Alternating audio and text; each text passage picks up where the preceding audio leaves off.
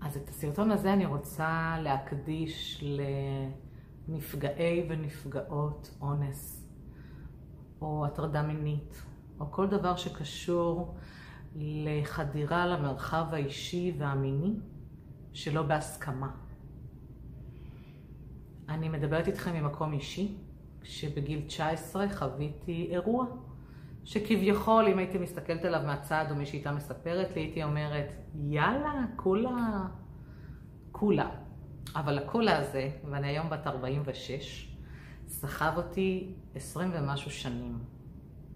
נכנסתי לחנות, בעל החנות סגר אחריו את הדלת, נעל אותה, והתחיל לגעת בי. אני הייתי בהלם, מי אתה? מה אתה? מה אתה נכנס למרחב האישי שלי? מה אתה מלטף אותי, מנשק אותי, אה, נוגע בי, מתקרב אליי, נושף עליי. ואני, חלק מהפרטים לא זוכרת מה שקרה שם, אני מודה. אני אפילו לא זוכרת איך יצאתי מהחנות. ורצתי אה, לדירה שלי והתקלחתי והסתבנתי, כי זה מה שעושים אחרי הטרדה מינית. ולא ידעתי איך לתקשר את הדבר הזה, לא היה לי מי לדבר. והיו לא מעט פעמים שהרמתי את ה... אז היו אה, טלפונים ציבוריים עם אה, טלקארט וחוגה, לא זוכרת מה היה אז בתקופה ההיא. והרבה פעמים הרמתי, חייגתי 100 וניתקתי, חייגתי 100 וניתקתי. לא הייתי מסוגלת להלשין עליו, לא יודעת אפילו מה להגיד. אה, חששתי מהתגובה של יאללה, עוד אחת, בסדר, אנחנו מכירים אותו. אה, גברת, הוא אנס אותך, את פצועה, אם לא, אז בואי, תעזבי אותנו, זה כולה ליטוף. אבל לא, זה הפריע לי ברמה כזאת, שאיפשהו בפנים הרגשתי שכן אנסו לי את הנפש. כן נגעו שם במשהו שהוא לא טוב. הוא לא, לא נכון בדרך שזה נעשה. ועברתי לא מעט תהליכים ולא מעט אה, שיתפתי את זה. עם אנשים כאלה ואחרים, בפורומים שונים או חברים קרובים, וזה לא היה משתחרר כמה שהייתי מדברת על זה. פתיחות, מחסירה פרטים, מפרטת, ורק כשהגעתי לטפל בעצמי בתת המודע, שהיום אני בעצם מטפלת בתחום הזה, רק אז הבנתי מה היה שם באמת. הבנתי מה האירוע הזה, מה ההשלכות שלו ואיך אפשר לנקות את זה.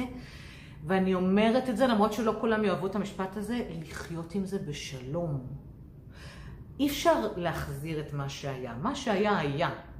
כל מקרה באשר הוא, מה שהיה היה. אבל מפה ואילך, איך אני מתנהגת ומתייחסת למקרה הזה, זו החוכמה. ואז התחלתי לעשות סשנים על הדבר הזה דרך התת מודע, להבין מה היה שם, למה בכלל התנהגתי כמו שהתנהגתי. אני בעיקרון קפאתי. ברגע שהוא נגע בי אני קפאתי, אני לא זזתי. למה אני קופאת? למה לא ברחתי? למה לא צעקתי? למה לא הרבצתי? למה לא מנעתי עוד יותר את מה שקרה שם, שהייתה לזה המשכיות? וברגע שעשיתי שלום עם הדבר הזה,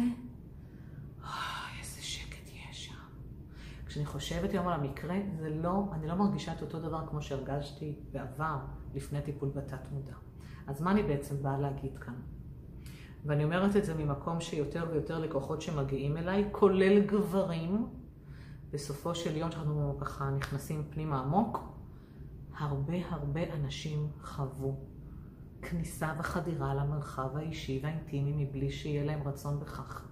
ילדים קטנים שהשומר בבית הספר עשה להם משהו, או מישהו מבני המשפחה.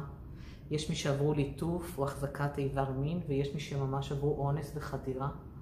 יש מי שעברו הכאה והלקאה, ואני לא רוצה להיכנס יותר מדי לפרטים, אבל כל אדם שחדרו למרחב האישי שלו הוא נפגע אונס.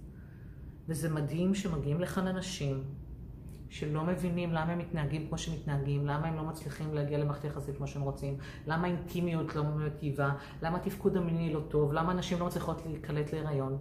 לפעמים זה יושב על זה. יש אירועים שבכלל שכחתם והדחקתם. אני נתקלתי באישה בת חמישים שעברה אירוע בגיל שלוש. אני לא זוכרת מה קרה לי בגיל שלוש, אני לא זוכרת אפילו מה קרה לי בגיל עשר, ולפעמים שוכחת גם מה קרה לי לפני שנה.